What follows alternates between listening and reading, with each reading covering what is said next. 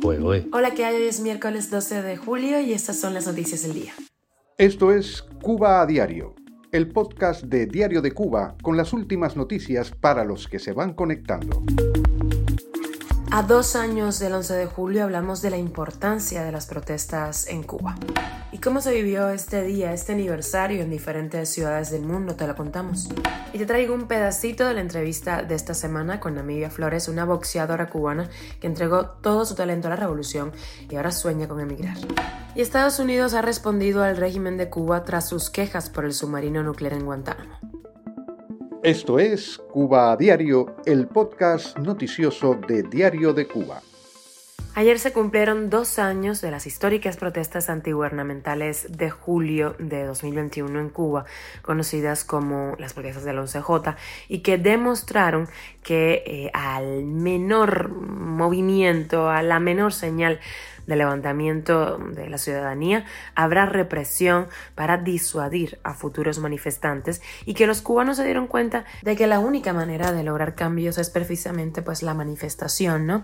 Después del 11 de julio, el régimen se lanzó a tomar medidas a las que previamente se había opuesto. Recordó que habían cubanos sin libreta de abastecimiento en su país y sus funcionarios, encabezados por Miguel Díaz Canel, comenzaron a exhibirse en barrios de los que probablemente ni conocían el nombre hasta el momento.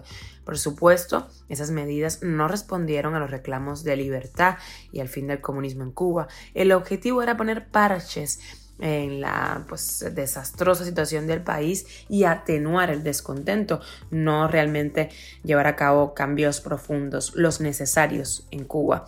Uno de los primeros anuncios del régimen, apenas días después de la manifestación, fue la eliminación de los aranceles de importación de alimentos, medicinas y productos de aseos para los viajeros. Esa había sido una de las demandas de la campaña SOS Cuba, demonizada por el régimen, que la acusó de alentar una intervención humanitaria. El régimen también dio la autorización para que más de 300.000 cubanos que viven fuera de sus provincias, principalmente en La Habana, y que debido a leyes gubernamentales para tratar de controlar la migración interna tienen estatus de indocumentados, compraran los exigidos productos de la libertad de abastecimiento. Esa autorización, otorgada con carácter excepcional, también fue luego prorrogada por 1 año, todo esto por las protestas del 11 de julio. Las autoridades cubanas anunciaron además la entrega gratuita en todo el país de alimentos recibidos como donativos desde países como Nicaragua, Vietnam, México, Venezuela, Rusia y Jamaica. Cuba a Diario. ¿Y cómo se vivió en diferentes países el 11 de julio? Pues te cuenta que exiliados en diferentes ciudades llamaron a reunirse en las plazas públicas, en algunas calles, para recordar ese día y pedir libertad para los presos políticos en Cuba que ejercieron su derecho a la manifestación. En Madrid, por ejemplo, muchos cubanos se reunieron enfrente al Congreso de los Diputados, en el centro de Madrid, de la capital, y allí Carolina Barrero entregó una carta a los congresistas con peticiones. Diario de Cuba estuvo allí. Escuchamos a la activista Carolina Barrero. Todo el mundo nos hemos organizado para no dejar caer esta fecha, que es ya el día de nuestra rebeldía nacional. El régimen quiere que lo olvidemos, quiere borrarlo, quiere silenciarlo, pero nosotros nos encargaremos de que nunca se olvide y que quede registrado siempre para nuestra historia. En ciudades como Miami, en ciudades como Washington, Montevideo. En Montevideo, en el Congreso, en el Parlamento de Montevideo, se está discutiendo hoy en agenda la situación de Cuba a 2 años del 11 de julio. Agradecemos a los parlamentarios uruguayos que hayan tenido a bien tener como prioridad en su agenda política el debate sobre Cuba, específicamente a 2 años del 11 de julio. También en Berlín, en ciudades como Bilbao, Buenos Aires, frente a la Embajada de Cuba. Y otras ciudades del mundo. La carta que vamos a entregar hoy está dirigida al Congreso que resulte de las elecciones del 23 de julio. En el Congreso de los Diputados español, las Cortes están disueltas hasta la nueva convocatoria de elecciones, pero queremos dejar en el registro esta petición que hacemos hoy aquí a 2 años del 11 de julio y que consiste básicamente en que la política exterior española y el Estado español tenga coherencia y ponga en primer lugar los derechos humanos por encima de los intereses económicos de España en Cuba. En calles de Italia, el País Vasco, Uruguay, Estados Unidos también se llevaron a cabo manifestaciones por ciudadanos cubanos. Y ayer martes lanzamos la entrevista del Zoom de Diario de Cuba. Esta vez hablé con la boxeadora cubana Namibia Flores, una de las más conocidas dentro y fuera del país.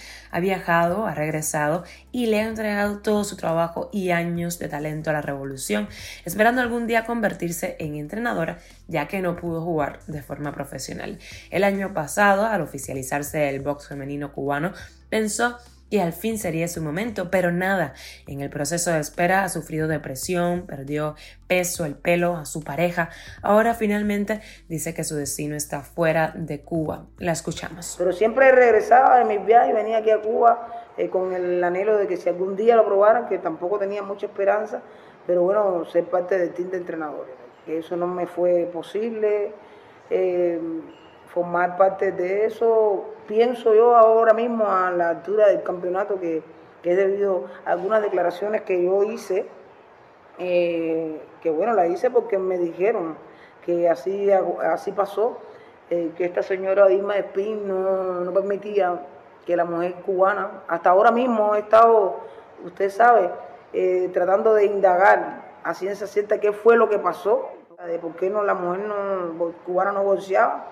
Y siempre se me fue dicho, como hasta hoy se me sigue diciendo, que Dima Espín dijo que no, que eso no era un deporte para mujeres, que eso era un deporte muy fuerte para que una mujer lo practicara, y eso fue lo que yo manifesté, que pienso que con eso no le estoy haciendo daño a ningún sistema, pero bueno, es así como funciona y como sigue funcionando aquí. La entrevista completa está en la página de Diario de Cuba y también en nuestro canal de YouTube. Cuba a diario. Y Estados Unidos respondió este martes al régimen de Cuba, que tiene derecho a desplazar activos a su base militar en Guantánamo, después de que La Habana cuestionara que Washington envió allí un submarino de propulsión nuclear.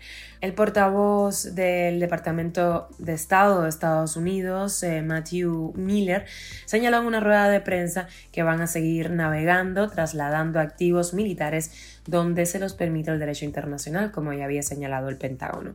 En la misma jornada en que el gobierno cubano condenó la presencia del submarino nuclear en Guantánamo, entró a la bahía de La Habana el buque militar Perekop de la Marina de Guerra de la Federación de Rusia. De acuerdo con el reporte de la oficial prensa latina, el buque escuela enviado por Moscú y que llega por vez primera a la isla va a cumplir un amplio programa de actividades durante su estancia en Cuba. Esto es Cuba a diario, el podcast noticioso de Diario de Cuba, dirigido por Wendy Lascano y producido por Raiza Fernández. Gracias por informarte en Cuba Diario con nosotros. Recuerda que estamos contigo de lunes a viernes en Spotify, Apple Podcast y Google Podcast, Telegram, y también nos puedes seguir en redes sociales. Yo soy Wendy Lascano y te mando un beso enorme.